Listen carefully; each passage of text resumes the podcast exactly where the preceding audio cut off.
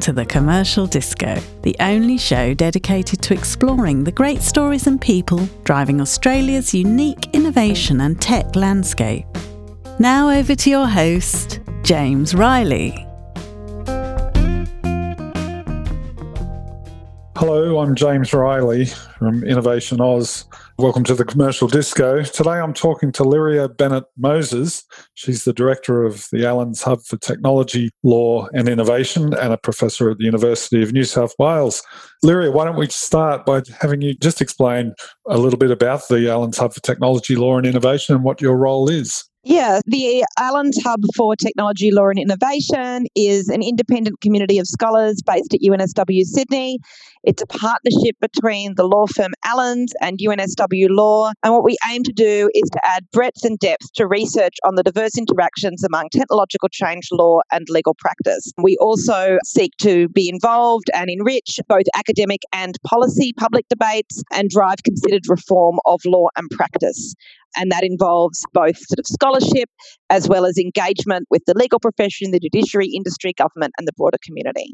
I'm a professor at UNSW Law. I can't even say exactly what that's going to look like. The faculty is evolving, so it's going to be called the Faculty of Law and Justice. And there's going to be three schools, so I don't even know what school I'm in yet. This is all the workplace restructure, so that's harder to come up with an exact description of. Yeah, right. Okay the Allens Hub is kind of bang on the areas of great contention right now between law, ethics, business, everything. Is that fair to say?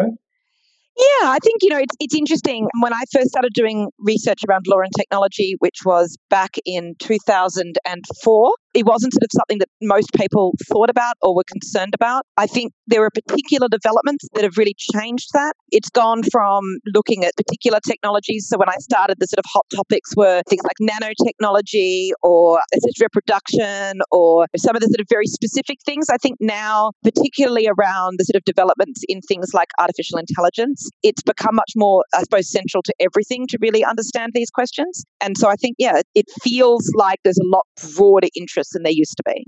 And just as a, the broader statement, the law has never appeared to keep up with the demands on it based on by technology or by new innovations. I always think that's an unfair criticism. And I've written on this as well. So there's lots of metaphors that get used, you know, hares and tortoises, you know, law is always behind, tech is always ahead. Part of that is, is I think marketing tech has, you know, the feeling of being very forward looking. But realistically, there's a question about what you can ask law to be law is always about how you regulate, run, manage, govern, if you like, society. And it is always written in the present. You can only think about how should people behave, what should people be allowed to do and not allowed to do in the context of what kinds of activities are possible. So if I rewrote road rules right now and I said, I'm going to write road rules for cars that can overtake in three dimensions, and I want, you know, the government to seriously look at the road law legislation and draft that because maybe in the future we'll have flying cars. I think they'd look at me like I was completely mad. We don't need law for cars that can overtake vertically because they can't. So, law is always about what's now possible. It might go a little bit into the future, it might extend out to sort of think a little bit ahead, but it can't be about things that aren't happening yet and that people probably don't even know what's going to happen in the future. And it wouldn't be better if it was. You know, road rules would not be better for having those kinds of rules in them. So I think what can we ask law to be?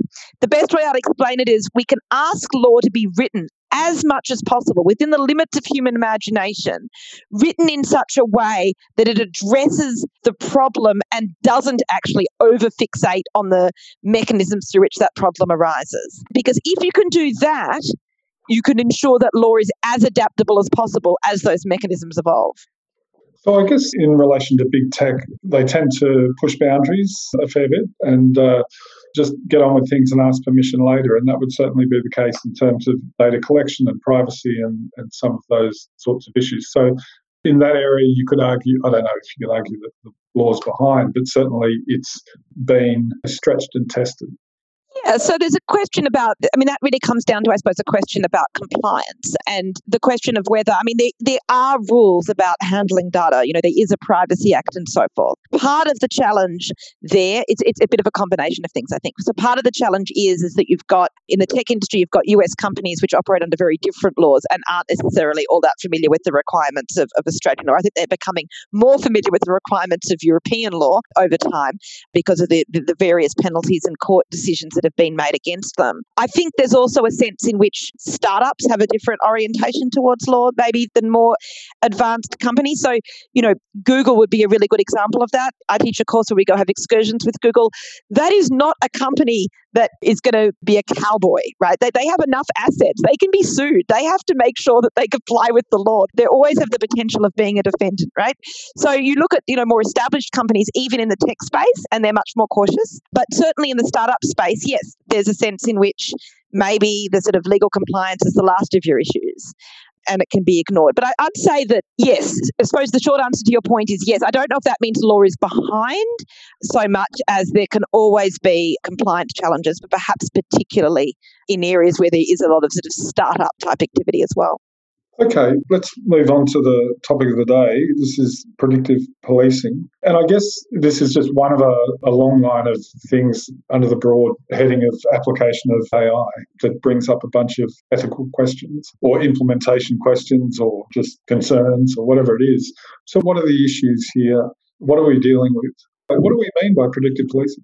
Right. So that's a good initial question. So predictive policing is essentially police asking a different kind of question, right? So instead of saying, how do we solve this crime that's already happened, it's reorienting the question to say, can we predict, and not 100% certainty, not minority report, but probabilistically, where, for example, crime might take place in the future. So, can we, for example, predict the crime is more likely to take place in this neighbourhood over the coming week? And the answer is you can up to a certain point. So, for example, there's a lot of evidence that burglaries, you can actually start to do some predictions about where future burglaries will take place. Why?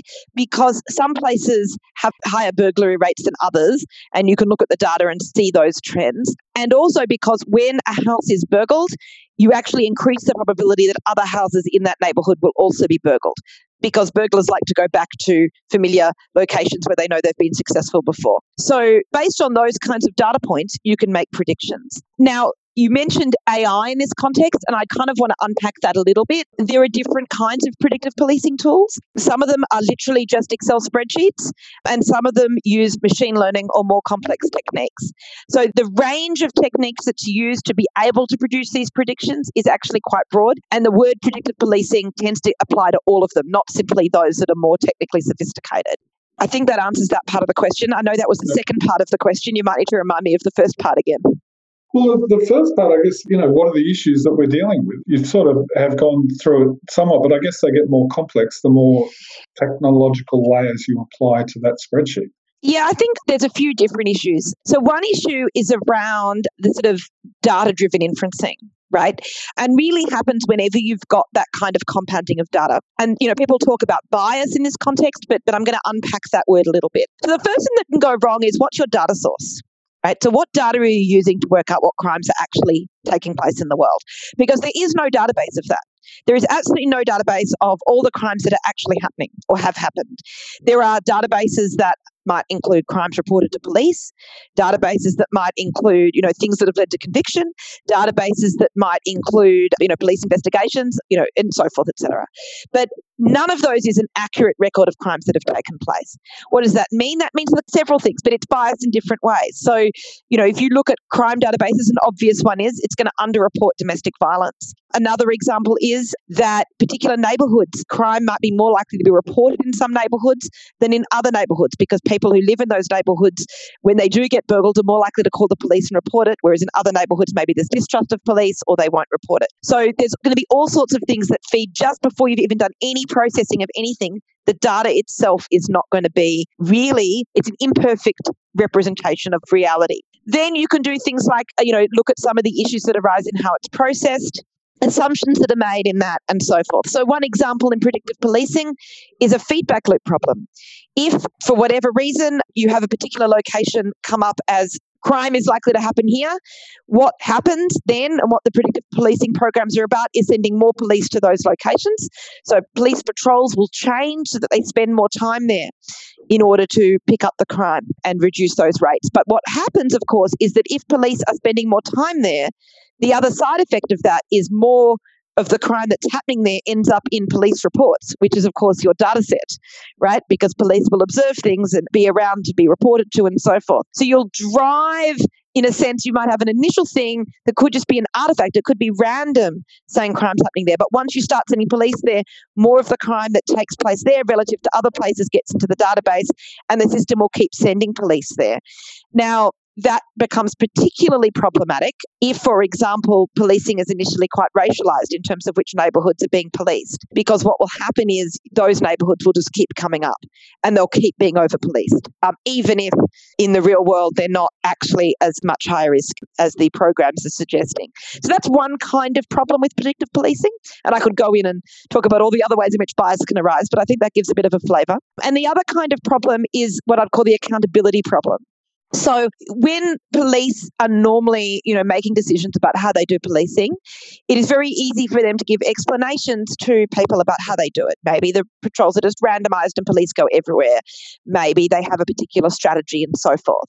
But once you start to use tools part of the story becomes black boxed because unless the people who are accountable are able to understand what's going on inside that black box, the answer can only be because the tool sent us there or the tool told us. And once you start getting those kind of answers, you get accountability problems, both internally and externally, you know, in terms of policing. That would be less problematic if you actually could give, you know, uh, if, if part of your explanation was, we know these tools work and so we're driven by full evaluations, right? We've done evaluations. We know that this actually has these wonderful positive impacts, reducing crime and so forth.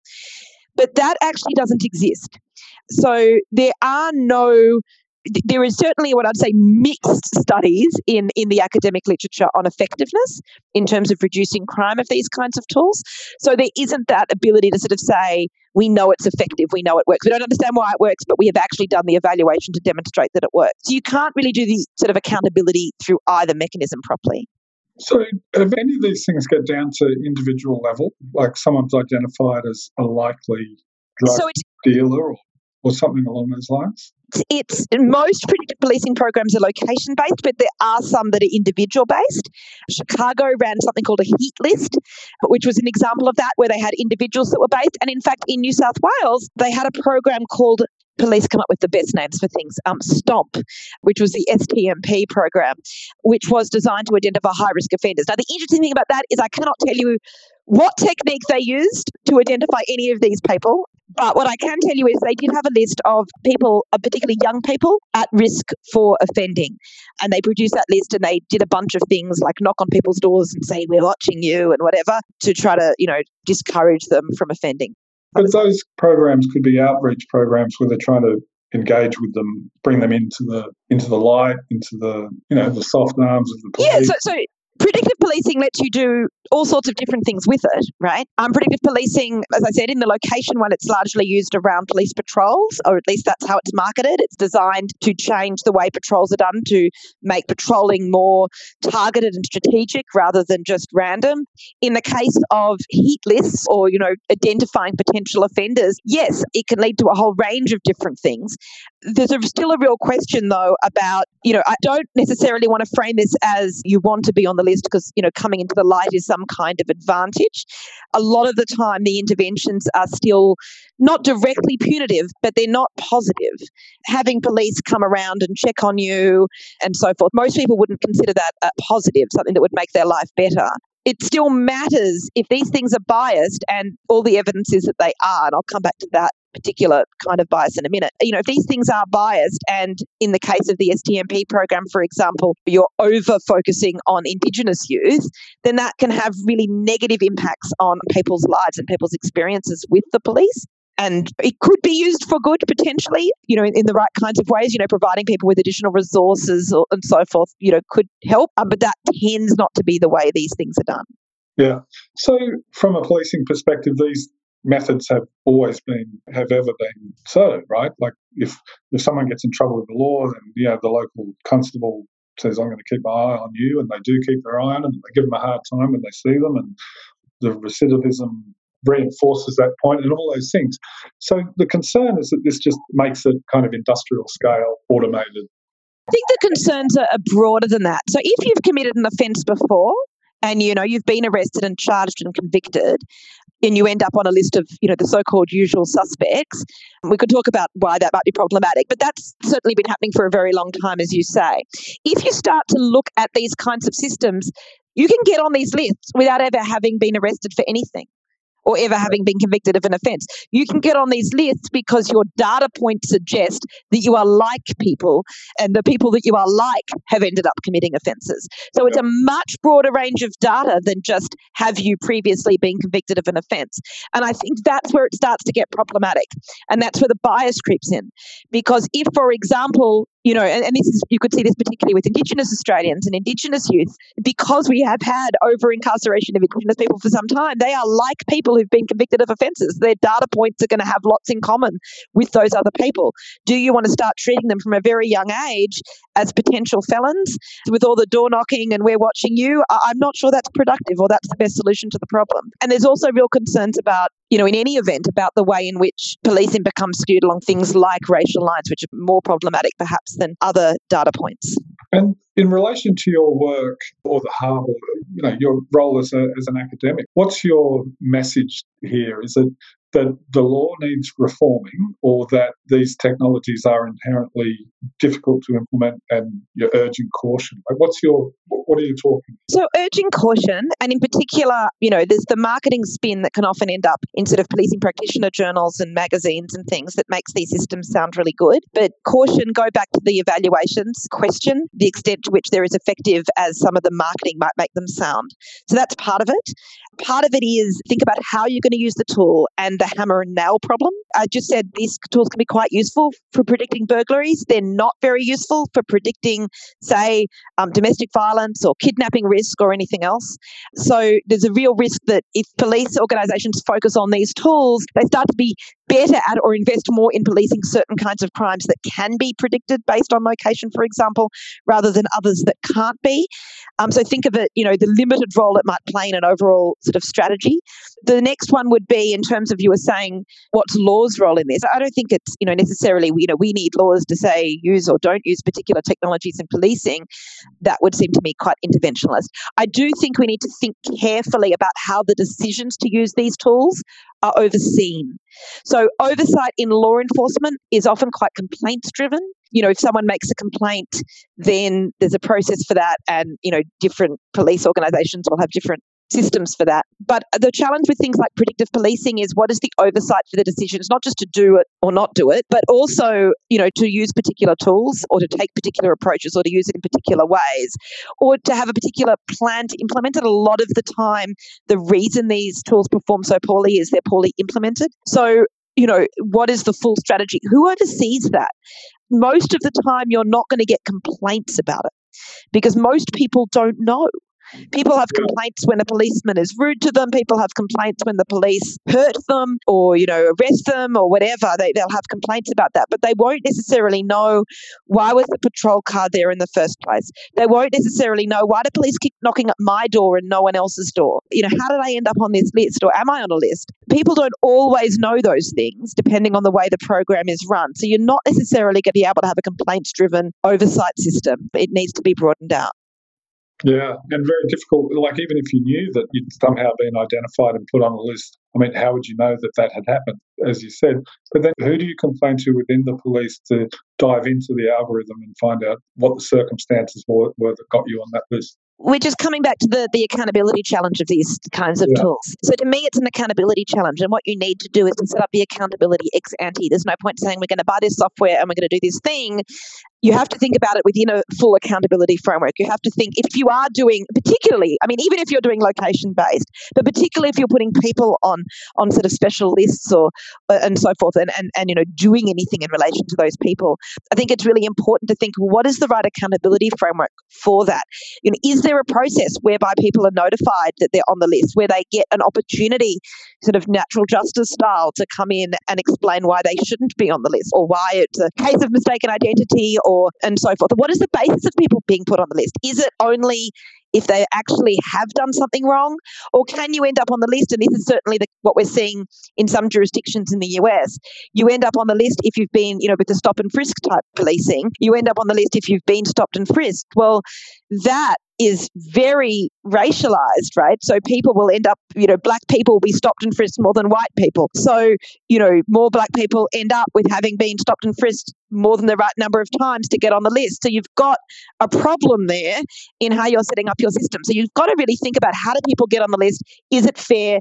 What kinds of biases in the process and the software or the way we're handling data do we need to think about how do they arise and how are we going to manage them what are the limitations of the tools? None of these are minority report. None of these are sort of precog sending you to the exact location where a crime um, is taking place. So what are the limitations of the tools? Where do they fit in a broader policing strategy? But making sure that that is both sensible from a strategic perspective and you've thought through those issues, but that you've got the right oversight in place that, you know, whatever organization it is understands the tools that are being used and has an ability to comment and give feedback to, to make sure they're not being used inappropriately. Okay, thank you, Lyria, for joining us on the commercial disco. I think this intersection of law and technology is an area that is completely fascinating and one that we'll be discussing for years to come. Thanks very much for joining us. We hope you enjoyed this episode of the Commercial Disco. Please like, subscribe, and leave a five star review wherever you heard us. And head on over to our website innovationaus.com to check out our latest news and reviews focused on tech, innovation, and policy. And reach out on our social media to ask any questions or be a guest on the show. Until the next time, this is the Commercial Disco, wishing you a great week ahead.